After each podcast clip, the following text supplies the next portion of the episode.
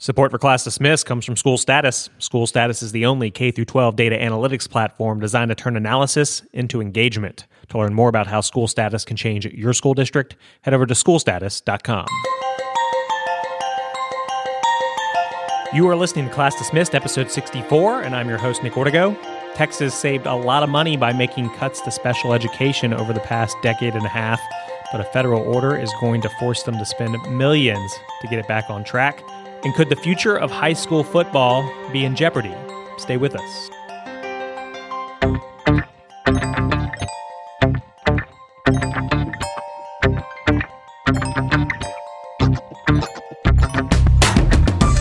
Class Dismissed is the podcast that inspires educators through story. Each week, we cover some of the hottest topics and news in the world of education. Plus, we speak with a guest with the right idea for education that you can apply in your community. This week, we have the author of the Principal Hotline Advice Column.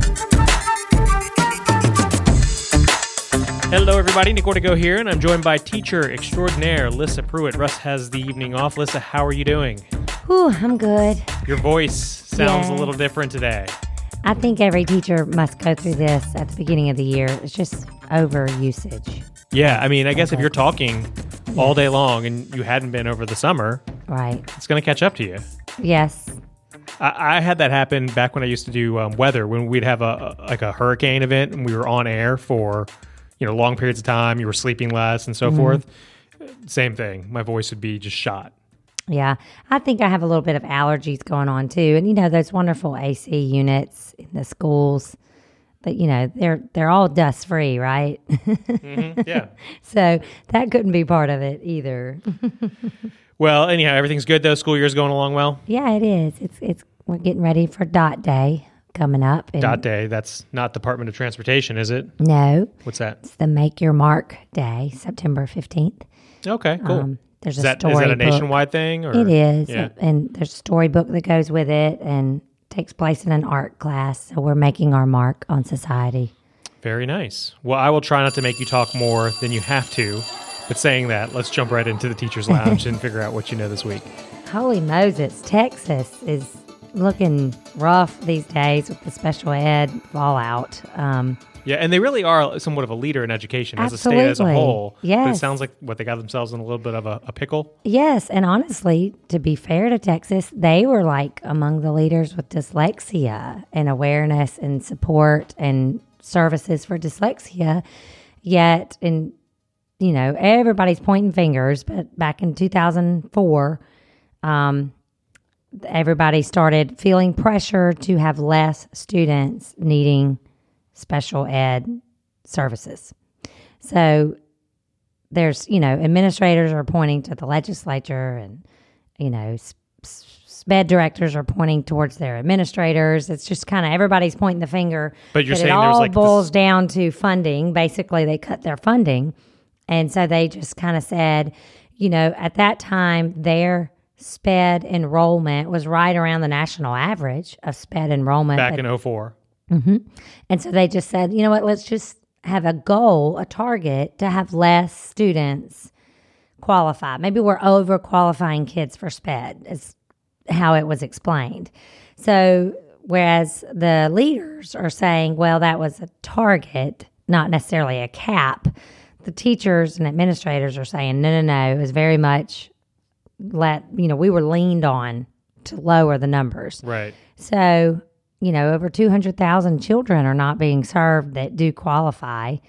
And that's not even counting the 100,000 that have already, you know, they're out of the system. So they did not, they were not served. So basically, kids haven't been served for the past, was it 14 years Yeah. properly? But now It's been a slow decline, but yes. And then now federal mandates coming down saying you have to reverse this. You have to make you know make sure that you're identifying and that people are qualifying and you've got to fix this. But there's no money because the way their budget is set up. So they've got you know they're now proposing this you know gazillion bazillion you know dollar plan to try to fix what they did. Yeah, and I guess I guess if I'm understanding this right, like so when you have a budget, I think at a home or a business or whatever, you know, you, it's hard to make big jumps Right. It's like it's like you continue to, you know, you always look at the year before, and then you might be able to go up a little bit, down a little bit. But it sounds like now they're like, oh, we need to make a big jump to recover for That's right. this sped Right, because lack that we had. Right, and you need now you need to employ more teachers than you were employing, um, which is a problem because you know we all know that there are teacher shortages, but there is a major sped teacher shortage. So even twenty percent of Texas's teachers that were in the sped program, twenty percent of them were not even qualified sped teachers. So it's really hard. Um, and so I'm sure they, you know, and, and, you know, Nick, you may not know this, but there is a growing trend, you know, to put the special ed services back in the classroom to where for those students to be able to have a shot at graduating high school with a high school degree, they have to be able to do certain things and be in the classroom a certain amount of hours. And it starts young to, to get them used to that to where they can have a diploma.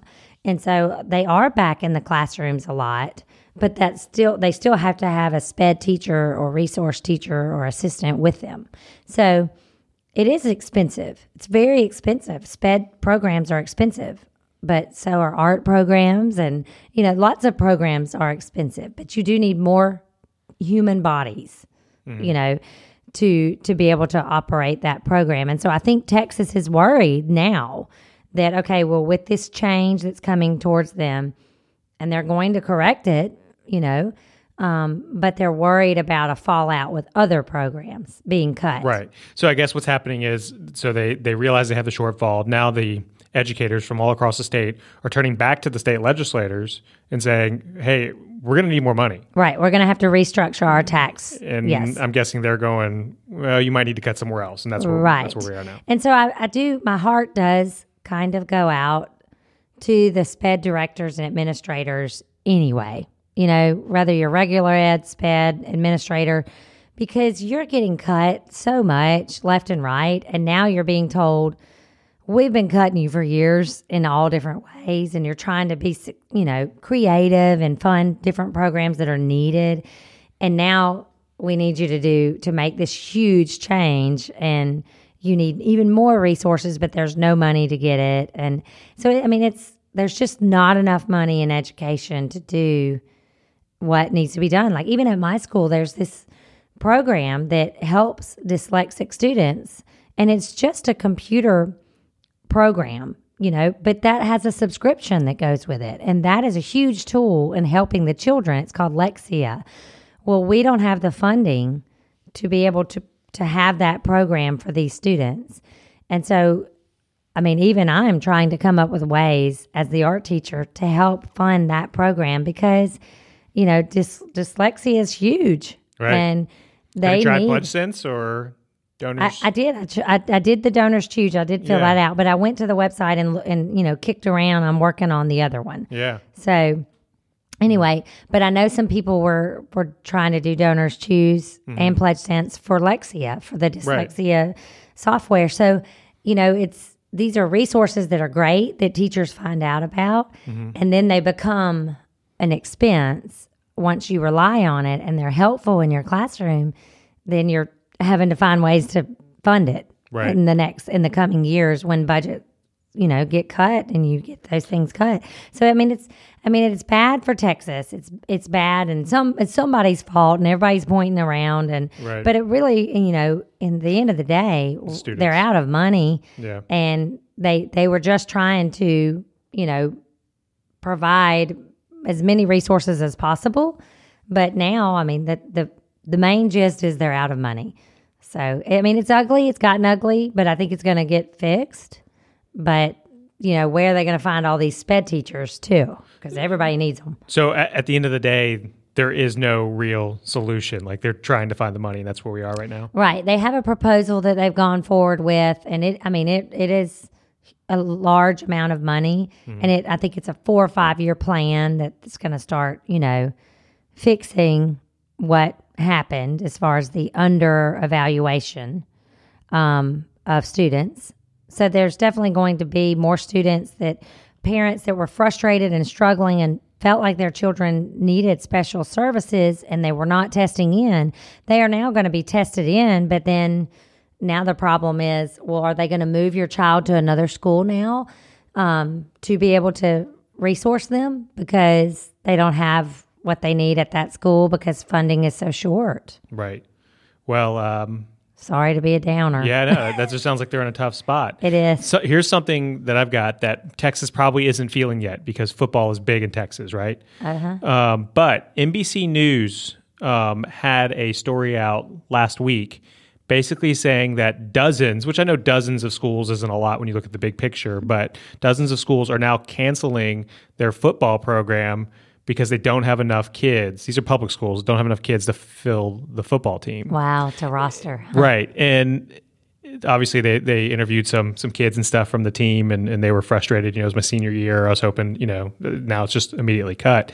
But I guess what I'm getting at is is this going to be a trend? Is are the studies that surround football um, so detrimental and so concerning to parents that you're seeing them pull back on their kids, that they're not allowing their kids to play football, and ultimately we're going to see you know kids go to play soccer, basketball, something else.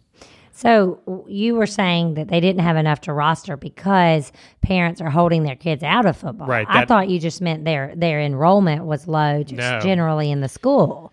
No, we're, t- we're talking about Oh. parents' concern. I mean, I guess this may sound extreme to some folks, and I'm going to throw this out there, and I may have even said this before, but are we going to get to a point where when you allow your child to play football, um, and I know you have a child that plays football, and so do I, but um, when you, so so I feel like I can say this, but when you allow your child to play football, is it the equivalent of saying you can smoke cigarettes?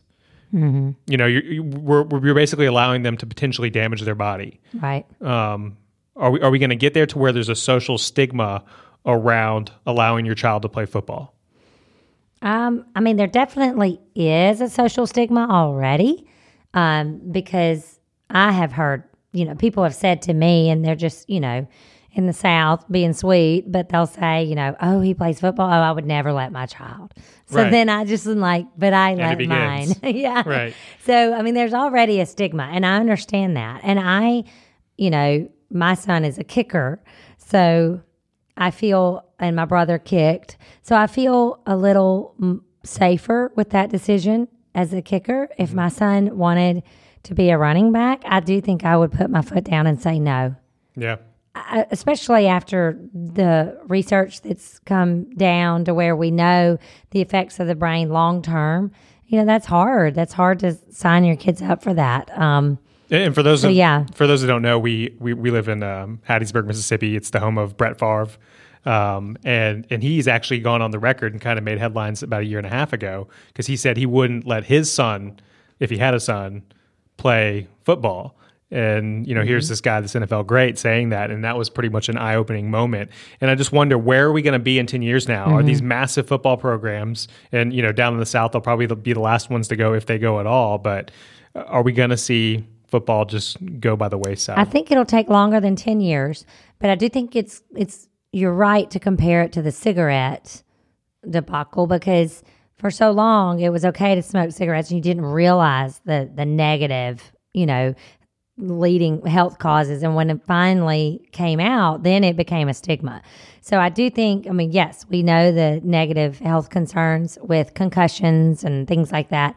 Um, so I think it may take a, a couple of years, but I could see where it um definitely and they're expensive programs too. Football programs are true. very expensive. yeah, but and- they also make money for schools, do they? Don't they? Am I? Am They I? usually wash their own money in this within the same program. Yeah. So if you're if you're able to employ teachers, you know, that they're teaching school, but then they're also helping with your football program, that's great. But a lot of the money that goes towards football programs are through boosters, which are independent of the school, and they usually make their own rain, um, and they're expensive. If they would share some of the money with the rest of the school, they probably um, would the the programs would live longer. You know, because I mean, even I'm sure, and I've gotten off topic, but other sports that are secondary to football, like soccer and you know sometimes like volleyball, they they don't bring in the money that Right. football does, so therefore they don't get the money that football gets, and you know, I think it's necessary for schools to have sports, especially the larger our high schools get and middle schools. Everybody needs to feel connected to something. Everybody needs to feel a part of a group Yeah, and a that's true. team. And Yeah. it's especially with suicide awareness and things like that. If you can have your child involved with the debate club, the show choir, the band, the football team, the baseball team, cheerleaders, dance, there are countless ways to have your child involved in something. And you're going to have, they're, they're going to be more successful because they feel like they belong somewhere instead of just one nameless face in a graduating class of 400. So I think these programs are super important. Um, but I do think that yeah, safety, you know, they may just start to change the regulations like they did recently with soccer, where you cannot head the ball, you know, unless you're over a certain age. They may start to change. High school football might look maybe a little different. I, I'm gonna getting off the subject of high school football, just football in general. I'm gonna make a prediction, and I know not enough people listen to this show to to really. What are you talking about? So many people listen to this. Remember ten years from now to be like, he was right. Oh my gosh. But I'm going to go out on a limb and say that I think the NFL and maybe college football will not be the dominant sport that it is right now on television, and it will be replaced by maybe soccer, but more importantly, the one out of left field, pardon the pun, is going to be video games.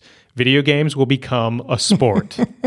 it already is happening and it's going to be hmm. huge. And the millennials are going to be watching it nonstop. I was in a bar the other night, uh, like a restaurant, and looked over towards the bar section, and there were people watching an Overwatch tournament of professional Overwatch, which is a video game, players, and it was being broadcast on like one of the ESPNs.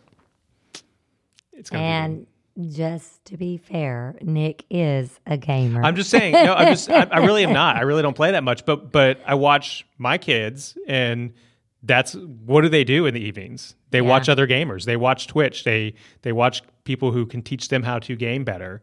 There is a sport that will develop. You see. Okay. Well, I unfortunately will know you 10 years from now. Yes. So I will I will be the one that says, yes, he was right or no, Thank he you. was wrong. Thank you. I will. This will be recorded and archived forever. Um, are you ready for the uh, bright idea? yes. Do, do you remember that article that um, Russ he texted to both of us like a week or two ago, and it was um, about the the parents who don't leave the classroom. Yes. Well, I tracked down the author of that column, Oh, awesome. and I've got her on the show to kind of talk about her column, which is directed right towards principals. It's like the principal hotline. It's an advice column for principals. So we have her on the show. Our guest in today's Bright Idea segment is the writer of the Principal Hotline Advice column. Works for Dutchess County Schools in New York, and her column is published on School Leaders Now. Amy, welcome to the show. Hello, it's good to be here. You know, I'm really enjoying your column, and in fact, um, our co-host Russ, uh, he actually emailed it to me uh, a few weeks back, and I really like it because it's not just informative; it also has some good, lighthearted, and, and fun angles to it. How did you find yourself um, writing this principal hotline? Um, a friend of mine pointed me towards school leaders now actually decided to hold a contest to decide who would be writing their advice column because they decided that they wanted to write an advice column but they didn't necessarily have things like the tone or the direction completely fleshed out so i found this opportunity and I have done other freelance writing on the side. So a friend of mine was, this looks like it would be right up your alley. So I auditioned and I ended up winning the contest. Um, and my winning entry was actually the very first column that was published. From there, it's been it's been a fun adventure. Um, it's sort of a challenge every week to figure out. Okay, well, here's here's this question that I haven't necessarily thought about before. Um, I mean, obviously, some of the columns are things that come up all the time and everybody struggles with. But then there's, you know, every once in a while you get one and it's like, oh man, I'm not sure. I really need to think about this. So, Right, and, and I, your column uh, you said can be found on School Leaders Now. So for somebody who's not familiar with that site, is it kind of explain it? Is it a branch off of We Are Teachers, which a lot of people are familiar with? it's attached to We Are Teachers, and I believe it's a branch off of it. I'm not particularly involved in um, you know the management side of things. Um, but yeah, it's definitely attached to We Are Teachers. If you Google school leaders now, it's the first thing that comes up. And so you kind of started to allude to this. How do you go about picking a topic to respond to? There's a bunch of different ways that we do it. Um, so sometimes my editor will hand me a topic that she has chosen, and um, I also do some idea generation. So we will have a bank of, okay, here's what we're going to cover over the next month or so. Um, and then, you know, I'll get sent a full question, um, pretty much as it ends up being displayed uh, in the final column. And um, from there, you know, figure out how to respond. It, the the article that um, originally caught my eye was one that you wrote fairly recently and earlier this month, and it was um, the principal hotlines. It was the never ending morning drop off, which is kind of about helicopter parents, right? It's a little bit about helicopter parenting. Um, and because of the nature of an advice column, obviously we can't tackle uh, an issue from beginning to end. So there's the helicopter parenting part, but then there's also this very real issue of kids who are having a hard time adapting to school. So the the column answer ended up focusing on helicopter parenting and um, i mean that's just it's such a hard thing to deal with um, just in in terms of practicality because obviously you're having an issue with the parents who are especially engaged so you have to find a balance where you're creating boundaries that make sense and allow your school to function but also respect the fact that these are engaged parents who love their kids and really want to be involved. Yeah, and in the article, the way it kind of breaks down, so for our listeners that aren't familiar with it, it's basically they, they write you guys and they say, Dear Principal Hotline, here's the story. Uh, I'm new to my position as the principal of this large elementary school, and, and I'm kind of taking it slow. Um, but it talks about how the previous administration allowed moms and dads to, to deliver their kids directly to the classrooms every morning. Um, and, and, we're not just talking about like the kindergartners. And then they kind of would linger in the hallways, and it had almost become social hour there. Um, and this principal turned to you all to say, you know, how do I fix this? This is this is kind of a problem. I, you know, should I turn these parents away, or like you said, is the engagement a good thing? Um, so so talk about your response to that. Um, so my response to that is, and if you read all of my columns, it's sort of a recurring theme where you have to have firm boundaries. And it doesn't necessarily have to be you're never allowed in our school, you can't interact with classrooms. And a lot of times, I think that when you're having an issue, the first place your mind goes is one extreme or the other, you know? So for this, I recommended first addressing why are these parents in the classrooms way beyond what you think is reasonable? And so it could be the teachers are encouraging it because you know teachers oftentimes are very happy to have parental assistance if it's a parent who is hands-on and is able to help um, especially in classrooms that don't necessarily have the resources that they need. Um, but there's also the chance that it's a kid who it has yet to be classified or who needs um, maybe a one-to-one aid or who needs some extra accommodations. So it's really a matter of why is this happening? And then from there once you know why it's happening and if there are extenuating circumstances drawing up what you feel the ideal should look like so the ideal could vary widely depending on, you know, um, socioeconomic status of the neighborhood, local culture. Um, obviously, there's a huge difference between how one parent wants to parent their child and how another parent wants to parent their child. It's not necessarily the same. And the cultures within various buildings aren't necessarily going to be the same.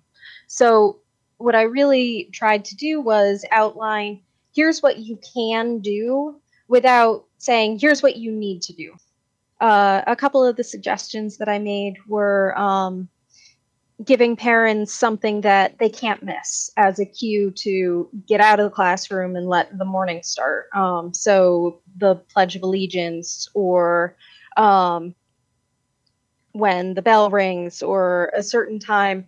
Um, and then, regardless of why they're there, make them come back to the lobby and sign in as a guest. Um, so that way, by following a procedure that you um, that you have if they were to just walk in the door after the morning routine had started you're filtering who's in your building and why and how and so the the issue with you know the never ending drop off is that parents are accessing your building during the easiest time to walk into your building and they aren't having to explain why they want to be there um, and how long they're going to be there or whether anyone has asked them to be there.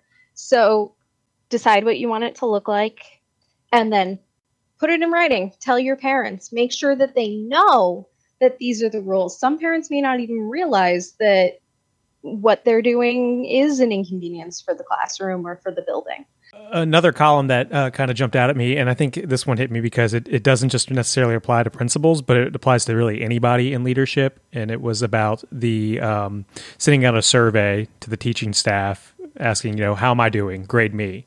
Um, and thinking that they were doing a great job getting those surveys back and them not being so positive. Um, what was your advice to a, principal in that role? my advice was to not take it personally, um, but to take it as valid. Um, but it's sort of that classic thing where if you're sitting across from somebody, they're going to give you feedback in one way. But if you hand them an anonymous survey, all of a sudden it's um, it's sort of like asking for a review on Amazon, where you're going to get people who are like oh my god this this desk fan i bought broke within one day because it it's a little bit louder than they expected. Right. So what i what i told um, the the questioner is put it in a drawer let yourself cool off know that if you feel like you're doing a good job and people are generally happy with you to your face they don't you're not doing a terrible job um, if you're truly failing, you're going to know that. Um, but the feedback probably has some valid points. Harsh, maybe, but valid. So after you've cooled off and you're able to approach it with that initial shock having worn off and with a more objective eye, um, look at it see what the patterns are. And if there's if there's one thing that half the surveys say maybe consider addressing that issue. Um i it's been a little while but i believe i also um, encouraged maybe visiting some of the issues at a staff meeting um, just so that you can get clarification in perhaps a more tactful way people aren't saying things just to say them. Um, it does it does take a little bit of effort to fill out a survey and to tell you here's what you're doing well, here's what you're not doing well, and with the anonymous survey, people are always going to be more willing to give you the negative than the positive um, because they wouldn't be able to say that somewhere else. Well, the uh, column's a lot of fun. Um, encourage our listeners to check it out. It can be found at uh, School Leaders Now, um, which you can find by just Googling School Leaders Now, or I think the actual web address is schoolleadersnow.weareteachers.com. And uh, again, it's called the Principal Hotline. Uh, Amy Lynn Tompkins, are you ready for our pop quiz? Absolutely. All right. First question If students could only go to school for one subject, which subject should that be? Music. Why's that? Music is it can encompass every single other subject. Um, there's there's physics involved in music. There's math. Um, there's language. and it's sort of a language unto itself, but it's also spoken language, um, sung language. It forces you to learn a different style of writing. Um, so you essentially have to become fluent in a totally different um, language um, because you know treble clef is not it's not English, but it is a language and you can read it. What are we not teaching in school that we should be teaching? I think a lot more life skills. Um, I see a lot of students and um, a lot of a lot of young people who graduate from high school and they don't know how to write a check. Um, I actually had an employee who asked me what a check looks like. If you don't, like, if you haven't encountered that, you don't necessarily, you certainly don't know how to balance a checkbook, how to track finances. Um, so I, I feel like towards the end of high school, bringing back home ec, I mean, the problem with home ec originally was it was girls only. But I do think that we need some sort of training to get kids ready to pay rent, to know how to read a lease and decide whether or not they actually can come to, you know, live by the terms of that. And there's a lot of just a lot of lack of encouragement for our our students to be able to function in the real world. What does every child deserve? Um, sorry, that makes me giggle because um, we had T-shirts a couple years ago for our um, our initial superintendent's day at the very beginning of school. Everyone got a T-shirt that says "Our child deserves a hero," um, and I think that's a really good way of saying it um, because every kid really just needs one adult just one adult that they can go to that they love um, and who will support them. Um, I work in a district that's very disadvantaged, and um, you know, we have kids who their parents have sold their clothes, and so they come to school in the same mm. like three outfits for an entire school year, and they don't necessarily fit. They aren't necessarily clean, um, and they don't they don't have anybody. And those kids um, all kids really will find or hopefully will find one grown up in the building who they've adopted. Um, so the kids who adopted me that's that's just how i phrase it is um, is that you know they adopt you and what they really need is one person to advocate for them, to make them feel valued, to make them feel um, like human beings, to respect them, to show them that there's a way to interact with the world. What's the biggest challenge for today's educators? I think it's so many different things, it's hard to pick one. Um, the high level of micromanagement by um, things like Common Core. I know a lot of teachers struggle with that um, because it isn't necessarily consistent with what their students need to learn or how their students do learn. Um, and obviously, in New York State, we've we've always had a Regents program, so there's always been a higher level of standardized testing, and um, but I know that in our district, one of the things that our teachers struggle with most is trying to get parents involved. It's a struggle to learn or already be aware of the fact that education doesn't start or end with school. Um, and it's hard for our students to know that too.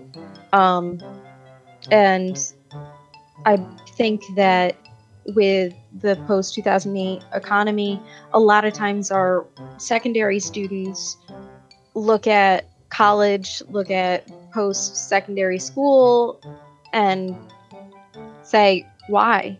why do I need to get good grades so I can go to college? I may not I may not be able to find a job anyway. So what's the point? What's the best gift to give an educator? Time, um, and probably a gift card to Target. um, which teacher changed your life? Um, yeah, I actually talked about her in one of my columns. Um, there was a my third grade teacher was an amazing person. Um, in my column, I talked about the fact that if I went through school now, I would probably be classified special ed and have an IEP. Um, but a lot of times, girls get missed a lot more often than boys. Um, so my my third grade teacher was just um, her students were her children, and she um, she really set a high standard in terms of making sure that you look out for your students and you make them feel comfortable in your classroom and comfortable with you and supported and loved. Uh, what was the title of that column? Uh, do you know offhand? Um, it was it was something about that kid. Uh, um, how it, do you handle that kid? Yeah. There's one you have that says, um, "I don't want my kid in the same classroom with that child." That one? Yes, that okay. one. So if anyone wants to catch that. And last question uh, pen or pencil? Pen. All right, Amy Lynn Tompkins, we appreciate you taking the time to chat. Again, the column is uh, available over at School Leaders Now, and it is called The Principal Hotline. Thanks again. All right, thank you.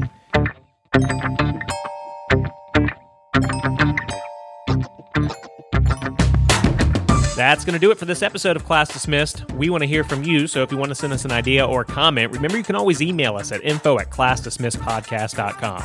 We're here to support educators, but we need your support as well. So if you like what you heard today, please be sure and hit that subscribe button, and we'd also love it if you'd leave us a five-star review. Don't forget you can connect with us on Facebook at facebook.com slash classdismissedpodcast or on Twitter. Just search for us by typing in Class Dismiss. On behalf of Russ with School Status and Lissa representing all the teachers out there, I'm Nick Ortega and I'll talk with you next week. Class dismissed.